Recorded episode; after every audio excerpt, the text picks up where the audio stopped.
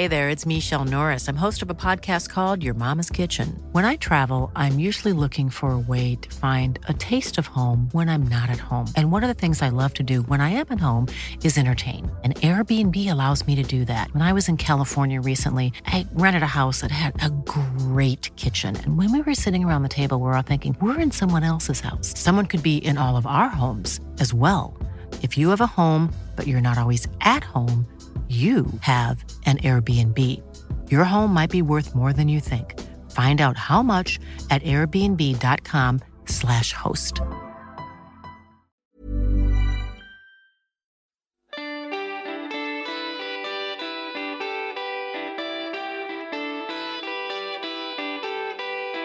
Hello, Serie A fan. Italian Renaissance continues under Mancini as the Azzurri close in on top spot. Grifo impresses in warm-up friendly, and Insigne inspires victory over Poland, while the gaffer dials it in from home. Is all international football pointless? No, but Luca Toni is. We discuss all that and look forward to the weekend fixtures on this episode of Scudetto. Hello and welcome to another international break episode of Scudetto. Italy are continuing their renaissance under Mancini with two wins. We'll get into that shortly. And in part two, we'll look ahead to the weekend games in Serie A.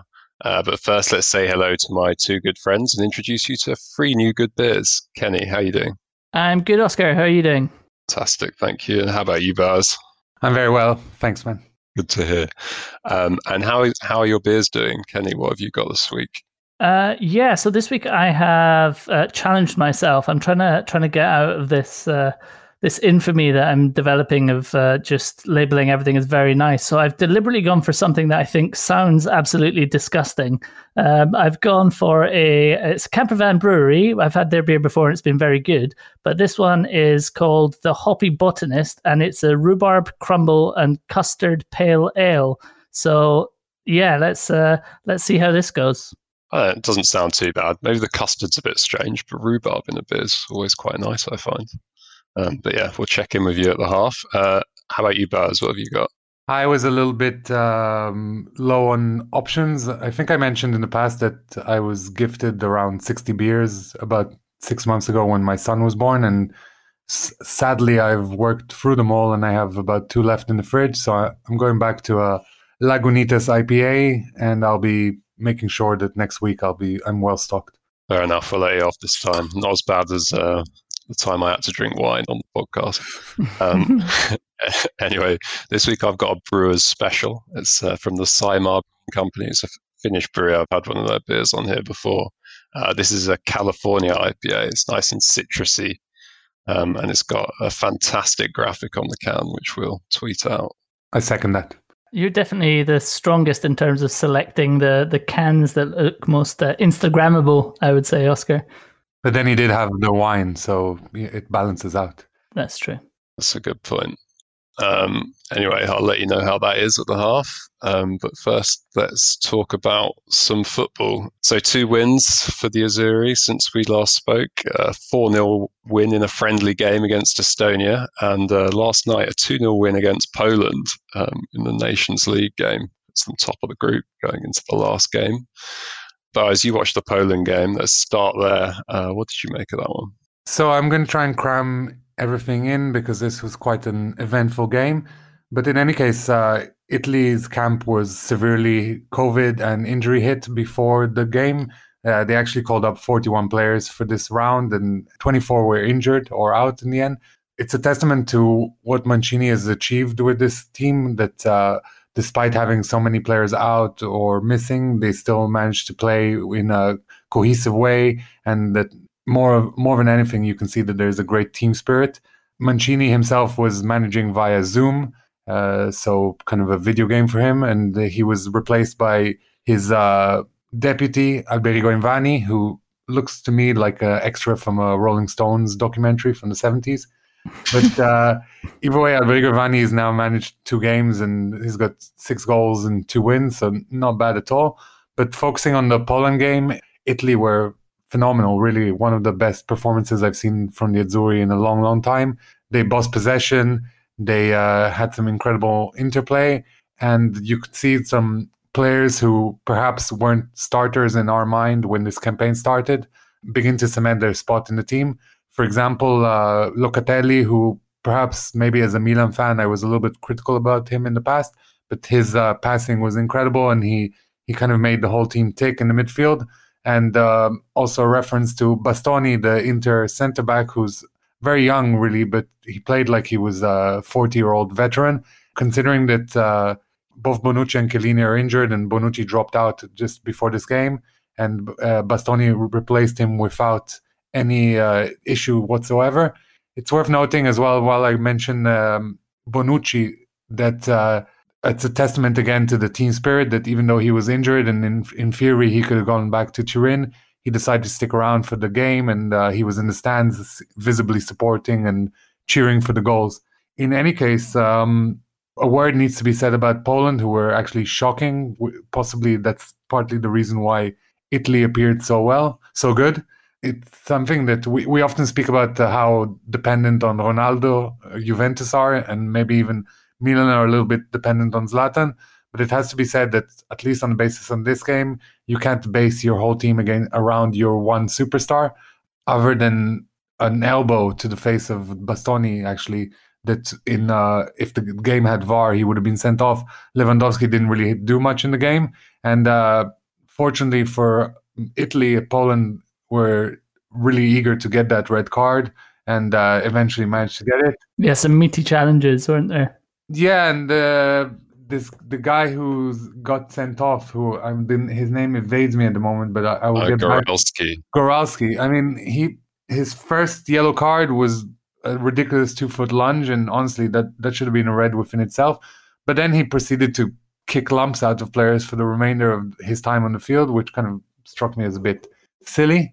The last mention I have to say for this game is has to go, first of all, actually, first of all, let's mention Berardi, who came on and scored his second um, goal for Italy, and all within the last month. He's played quite a few games, so it's nice to see that he's finally unlocked that uh, his shooting skills for the Azzurri as well.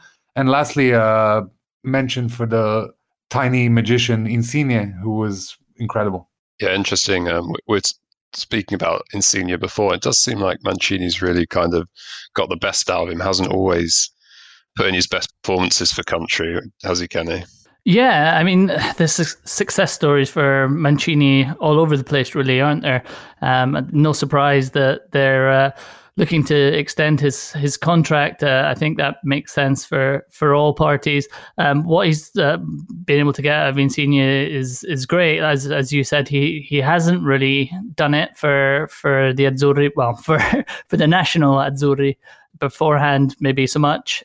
But this is the second game uh, that I've seen where he's really been, uh, if not the best, one of the best players on, on the field. The other one being uh, the game that we spoke about uh, a month or so back, the, the Holland game, where he was with, he started with Zaniolo and with Immobile up front.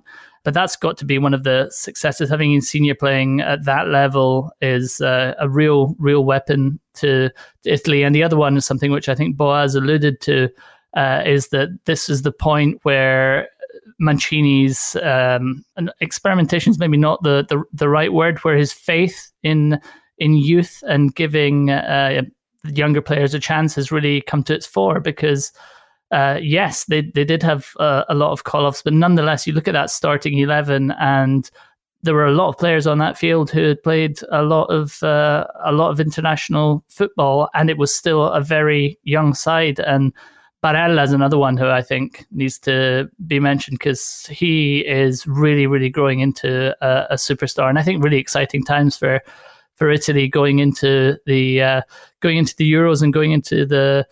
the finals of this uh, of this tournament, hopefully the Nations League, and yeah, going into the World Cup qualifications. I think it's uh, exciting times ahead.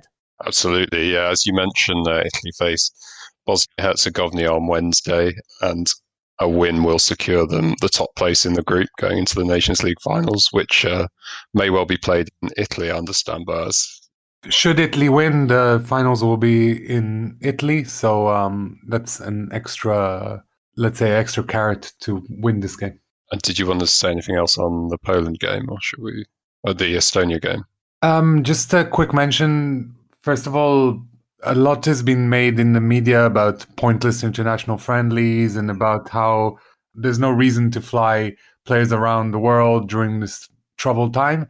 At the same time, I felt that was a bit of a big nation mentality, let's say. For a lot of the smaller nations in the, playing at the moment, these these games meant everything.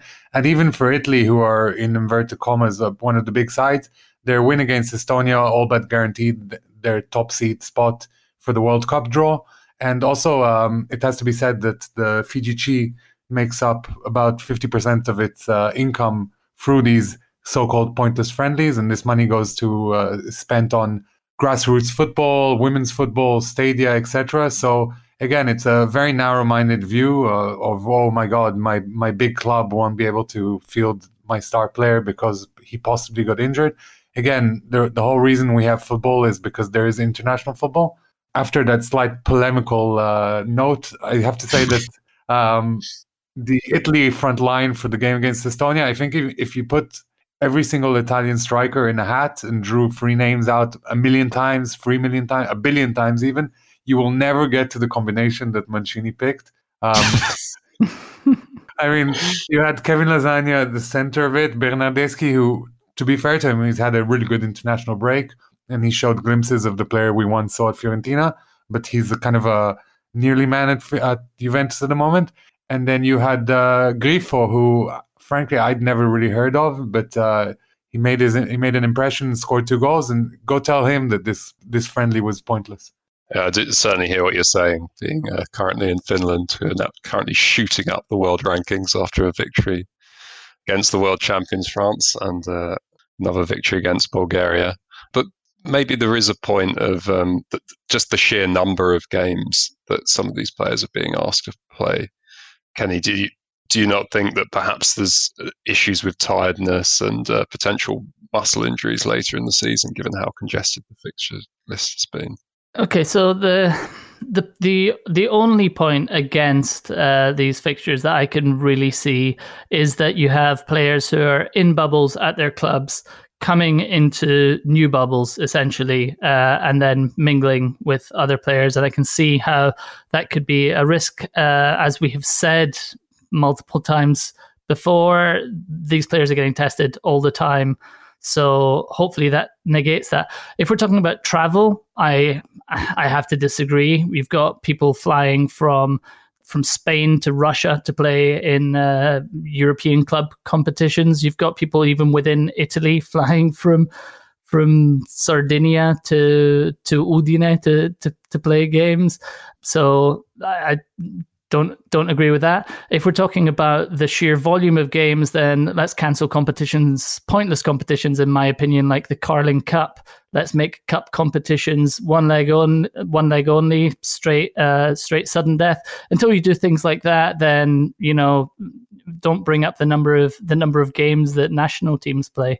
As Boaz said, these are opportunities for small nations whose players play abroad. Sure, they're not able to go and see them at the stadium, but they've got a vested interest in how those stars uh, play. And I do think it's very big country mentality, which frankly, there are in Europe alone, I think there are fifty-five nations that are members of UEFA, and there are only five uh, only five nations were really represented in any meaningful form in the latter stages of European club competition. So yeah, it's it, f- football is for the small countries just as it is for, for the big ones. And if we're talking about lowering the number of games, then let's start with pointless cup competitions rather than rather than internationals. I think you'll find it's the Carabao Cup now. Um, Sorry, yeah, whatever it's called. That's how much it registers on my level of importance. Wait until Tottenham wins it this season, I'll ask you again. And there is some scope to maybe switch things around, to have a special format like we did for the Champions League last year, maybe have the qualifiers at the end of the season, maybe dedicate a month at the end of each season for the international games. However, that's not what we have at the moment. That's not what the clubs agreed to at the beginning of this season. So once you've agreed to it, let's let's finish this. And then if you have some bright ideas, bring them up next time around. Yeah, fair enough. Let's uh, let's end on that note. And actually, actually, one other thing in Finland, actually, there are actually some fans in the stadium. Um, so perhaps in some of these smaller countries, there's more likelihood of uh, being able to see some of the games as well. Anyway, that's uh, pretty much all we've got time for in part one. We'll just take a few honourable mentions. Baz, you want to kick us off with Vialli? So um, Juventus, Chelsea's and Sampdoria legend uh, Gianluca Vialli. The ball, during the Poland game, the ball rolled out towards the bench and Gianluca Vialli probably knew the cameras were on him and gave it a big kiss. I kind of like that uh, Italian uh, superstition going down. Kenny, Arturo Vidal. Uh, yeah, so Vidal, who absolutely shone in the uh, Chile-Peru game, uh, in particular of note, that wonder strike for for his first goal. Really just, yeah, honorable mention for that for me. I know that there was some hoo-ha between the Chile national side and uh, Inter about treatment of uh, of Vidal, but I think Boaz might have a, a, a bit more to say on that.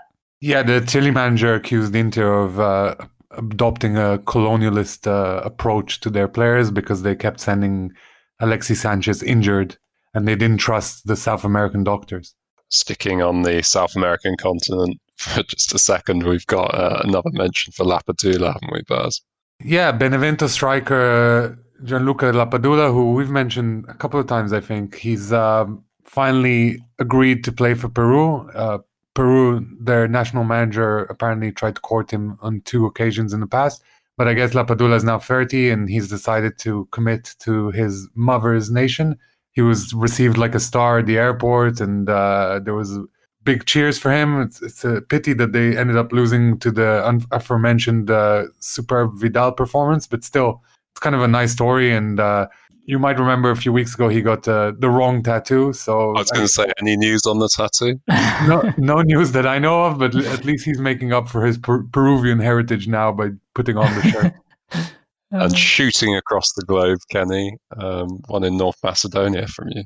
Yeah, Goran Pandev. Uh, so as I'm sure, I'm sure most people have seen the footage of Pandev scoring the, the winning goal to send uh, North Macedonia through to their first ever major finals, uh, and to see the way he was lifted up on the pitch by by the the other uh, players in his team as a as a hero while he was sort of trying to contain his emotions. Uh, it was just really wonderful to see, really. And I think he, he retires after the uh, after the Euros this summer. So a, a lovely, lovely fitting end to, to his uh, career for them. And that links up to our conversation from before. Go tell Goran Pandev when he's half in tears that these, these games mean nothing and that they should cancel the international games. Also, it's worth noting that uh, Goran Pandev made his national team debut in two thousand one. So that's nineteen years of uh, uh, national football. That's crazy if you ask me. Absolutely. Anyway, and one last one, um, Florenzi back for Italy. We gave an honourable mention to Florenzi, I think, a few weeks ago because he he's playing really well for P S G at the moment. But it's worth noting that he came back from a cruciate ligament injury and uh, he played. He's this was his first game back for Italy for a while. It's great to see him, and it, it's yet another option for Mancini. Thanks for that. Um, and that is all we've got time for in part one. We'll be back shortly. Hello, Serie A fan. Make Scudetto a part of your weekly football fix. Subscribe now on Apple Podcasts, Spotify, or your favourite listening platform, and follow us on Twitter, Facebook, and Instagram at ScudettoPod. We'd love to have you on the squad. Welcome back. In part two, we've got pick of the weekend games, but first let's check in on the beers. Kenny, how is the rhubarb crumble and custard going down?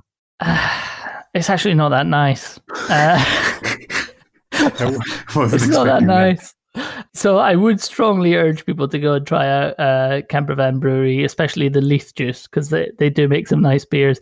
But the Hoppy Botanist is not one for me. It's not one that I'll be um, not one that I'll be buying again. It doesn't. It doesn't taste of a huge amount to me. I was, I'm disappointed in that it doesn't taste that beery, but I'm probably more disappointed that it doesn't even taste disgusting. So it fails on both accounts for me, I'm afraid. What about the custard? I can't really taste it. I can taste the rhubarb a little bit. I'm shaking my head.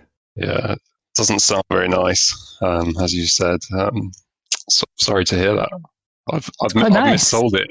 I've missold it in the intro when I said we had three good beers. Three uh, good breweries. Three good breweries. Yeah. It's like me changing my thing with my son to league games. We have three good breweries. Beers from three good breweries. Yeah. Uh, uh, okay, Baz, you, how's your uh, reliable backstop beer? It's a fantastic American I P A. Does does the job. Nothing more to add because it's a standard beer. You know it well. How's yours, Oscar? Mine is uh, very good. Uh, very nice. Um, I was just describing it as a sort of Finnish neck oil, very similar to Beavertown's neck oil, which is uh, on sale at all good football stadiums in North London. Of the three we've had today, I think your one is the winner. Definitely winning on artwork as well. Winning at life. So sick of winning. um, okay, so let's talk Serie A. Uh, Napoli-Milan on Sunday night. Important game. At the top of the table, uh, if Napoli could go top if they win. Uh, are you feeling confident going into this one, Baz? I have to be honest, I'm not that confident. Uh, Milan's uh, last few outings have been a bit hiccupy at best, and uh, Napoli obviously are a formidable team, and if you discount the point deduction they had plus the three points they supposedly lost to Juventus, then they'd be top next to Milan, so... Um, It's kind of a big clash, and it's also Gattuso's return to San Siro, which is always nice to see. But as I said, um, in the past few outings, Milan haven't been great, so there's a little bit of work to be done from the Rossoneri's perspective. And you have to consider that uh, Pioli will be managing this one uh, via Zoom as well. He's doing a Mancini because he's also got the COVID. Uh, Pioli, who Kenny told me looks like Michael Stipe this week, and now I can't get that vision out of my head. It's exactly the same. I just keep on expecting him to ask me what the frequency is. Who's Michael Stipe? He's the frontman for R E M. Oh, I see. And I, I see it. It's it's not it's not it's not a bad one. But uh, in any case, um, on the other side, you have a Napoli team who have been playing some splendid football, minus the game against Sassuolo, where for some reason they lost two nil. But I think that was more of a blip. And with Insigne having such a phenomenal game for the Azzurri, I think he, he will be looking to translate that form for his club. Of course, I'm a big fan of Osimhen. I think I mention him almost every time we speak about Napoli. But uh, the work he does on and off the ball is incredible, and he's such a joy to watch. So I, I think he'll be a big one to watch. But then again, um, Milan do have the best defense in the league, if I'm not mistaken. And uh, Romagnoli should be back for this one. So it's uh, the... buddy cop drama, Romagnoli and Chiari are back together, so it's a good one. Yeah, without doubt, this is the highest profile game of the weekend, isn't it? I think, I actually, if I were you, Baz, I'd, I wouldn't say I'd be a, a bit more confident, but I, I think this one could go either way. But yeah, very much, it, it very much depends on what Milan show, show up, but perhaps the international break came at the right time for them. And I can't say I speak on behalf of all Milan fans, but I think most fans would say that the aim for this year is fourth spot. And so, um, you know, I'm taking every game in its in its own uh, little bubble, to use the current term. But if, for example, I felt like we could have lost the Inter game, and probably on the basis of the second half, they deserved at least a draw. And uh, so this is another tough challenge for Pioli's men. But uh, this year has been full of surprises, and anything can happen, as the cliche goes. Yeah, I know you mentioned the... Um... The defences have been statistically sound this season, but I, I wouldn't bet against this one being a bit of a goal fest. Uh, def- obviously, depending on the flow of the game, but we saw how the, the Roma game ended up a couple of weeks back. And of note that uh, Milan's of the goals Milan have conceded so far this season, I think something like seventy percent or a crazy high number have come from uh, set pieces. So, um, I mean, that's partly outweighed by the fact that they haven't conceded that many goals, but still, it's uh, it's quite a jarring statistic. Yeah, good stat. Um, and other games that we should talk about this weekend, we've got uh, Prandelli's first game at Fiorentina. Uh, they face Benevento at home. What are you expecting from this one, Kenny? He'll be hoping they don't concede too many from set pieces, but... Absolutely, yeah. Uh, well, I'm I'm actually really, really looking forward to this. I think uh, Fiore- most Fiorentina fans will be as well. Um, I think it, it might be that we, we see sort of a change in, in approach, change in, in formation. I think the Fiorentina fans will very much welcome that. I think they're sick sick to the back teeth of the of Iachini's five three two. Um, but it should be, it looks on paper like it, it should be a game that um, is a relatively kind uh, kind one for Prandelli to to open with. Obviously, they, um, as as we record, uh, still appear to be going to be without Callejon, but um, nonetheless, a nice opportunity to to make a good start, make a good fresh start under the new manager. Yeah, we'll look forward to seeing how he gets on. And finally, our last pick, the hipster pick of the weekend, Kenny, Verona Sassuolo. Expect some uh, some fireworks here. Yeah, well, Sassuolo are the joint top scorers in Serie A, uh, I believe, and Verona obviously play some some lovely stuff. I'm I'm picking this one to watch basically because it's the hipster, because uh, it's the hipsters' pick of the week. Really, it should be it should be a nice, attractive, open open game of football. Um, Uh, we'll we'll see how it goes, but they're certainly two teams that are very pleasing on the eye. Absolutely, um, we've spoken about Sassuolo and their uh, free-flowing attacking football before, and um, yeah, definitely definitely looking forward to watching that one. Now, we've been very positive this this week. First half, you'll notice, was all honourable mentions. Uh, we do have one dishonourable mention for part two. Uh, Kenny, take it away. Yeah, so. Uh, This this is maybe a double dishonorable mention. I'm giving a dishonorable mention to Luis Alberto for uh, going a bit rogue uh, on social media when uh, when Lazio when Lotito decided to buy a nice Boeing seven thirty-seven for for the club as a gift to the club, and Luis Alberto basically uh, very publicly uh, sent out a, a tweet or an Instagram message or something saying that that's all that's all very nice, but you know it's a, it's a shame that you can't pay the, the players that sit in that plane, or words to, to that effect. So a slight a dishonourable to Luis Alberto for going uh, for going rogue and not being a, a company man, but also I mean probably he's got a point. In fairness, He, He was referring to payments that uh, weren't made, or partial payments that were made during lockdown, um, to sort of help the club pay all of the all of the staff, basically. But um, this is probably not the right time to be splashing out in a plane when you're asking your your staff to be taking pay cuts. I, I'd say so. Dishonourable for uh, for Lazio making that purchase at this time as well, really. And uh, he did clarify, understand, in a subsequent Twitch stream that he wasn't advocating merely for himself, but what, I'm not sure what the exact phrasing was, but for everybody at the club, presumably including backroom staff. So maybe that paints in a slightly better light. Not sure. Yeah, um, yeah maybe. Anyway.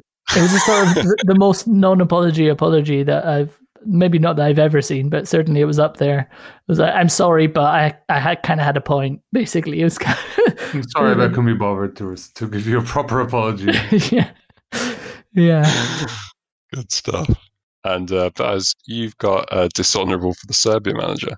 Last week, Sassuolo did their best to keep their players' privacy by saying that Filip Đurić was injured and they, they, he was ill, but they didn't specify what his condition was. And uh, the next day, the Serbia manager came out and said, yep, Filip Đurić has got uh, COVID. He's going to miss these games. So that secret lasted all of six hours.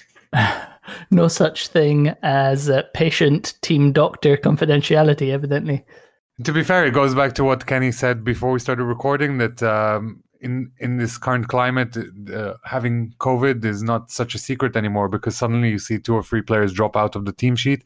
And I guess because of the privacy laws in Italy, they can't say what the players have, but it, you can kind of tell. Yeah, and as you were saying before, it's it's probably more of an issue uh, or, or more of a potential issue, clubs saying that players have COVID um, to, to mask other issues rather than the other way around. Um, anyway, Ken, you've got an absolutely um, honourable for an absolutely glorious display on the game show Pointless. Yeah, yeah. So this so this is a U K game show. So some of our listeners might not be familiar with it, but the essence of the the show is that they they ask a hundred people to name uh, some person or something that has a relevance to a particular topic, and the contestants have to get the the the, the one that gets the lowest number. Actually, they've got to try and get the per- the one that has zero, basically, when it comes down to it. So nobody mentions this. So this question on this game show was uh, naming players who have won World Cup titles since X year. Uh, and the shout out on this one goes to this particular uh, contestant who went with uh, with Tani, and not not just because he actually won with this answer, but as the as the counter went down from one hundred, and you see it keeps going down, there's drama builds as it gets down to zero, it's, it slows down, and as it hit zero, he just sort of turned around to his teammate and did the Luca Toni celebration just on national television. Absolute, absolute legend. I think we should get him on the pod. If uh, when we start getting guests on, he's he's high up the list. Anyway, uh, Baz, you've got uh, um, one more honourable for us. Yeah, I wanted to shout out um, twenty-one-year-old striker Gianluca Scamacca, who um, plays for Genoa at the moment, who unfortunately aren't doing too well, but he's he scored two goals for the Italy under twenty-one side this week, which uh, all but uh, it guaranteed their qualification as well for the tournament.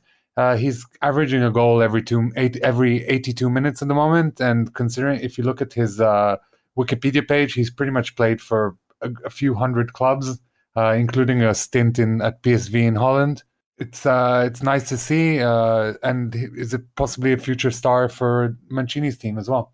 Good stuff. I've just seen a couple more honourables, late entries into the uh, the honourable mentions there. So um, I have to give a little honourable mention to uh, Serie A legend Antonio Cassano, who uh, he said he watched uh, Totti. Totti has a movie out about his career, and Cassano said that forty percent of it was all about him, and that uh, Totti's obsessed with him. And then he also kind of uh, had a little dig at Totti for being so scared of catching COVID that he caught it. Uh, kind of on the nose if you consider Totti's recent circumstances, but whatever. I mean, that's Cassano for you. He'll say what he thinks. Are they friends? Or?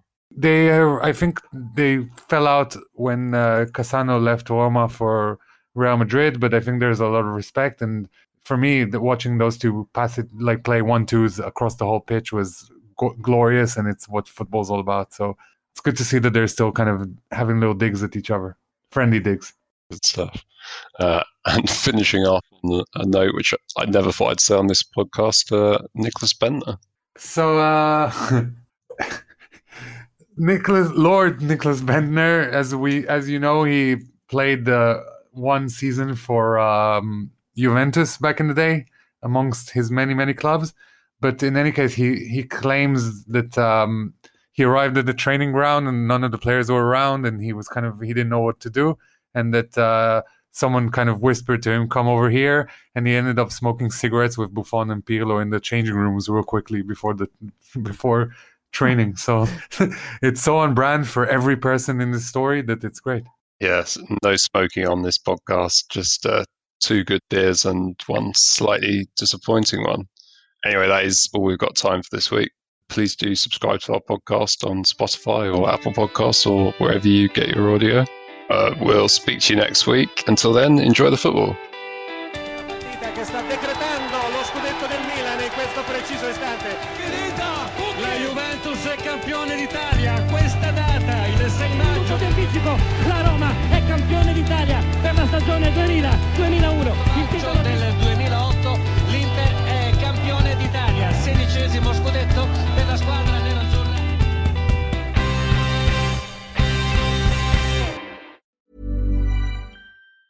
Ever catch yourself eating the same flavorless dinner three days in a row? Dreaming of something better? Well, HelloFresh is your guilt-free dream come true, baby. It's me, Keke Palmer.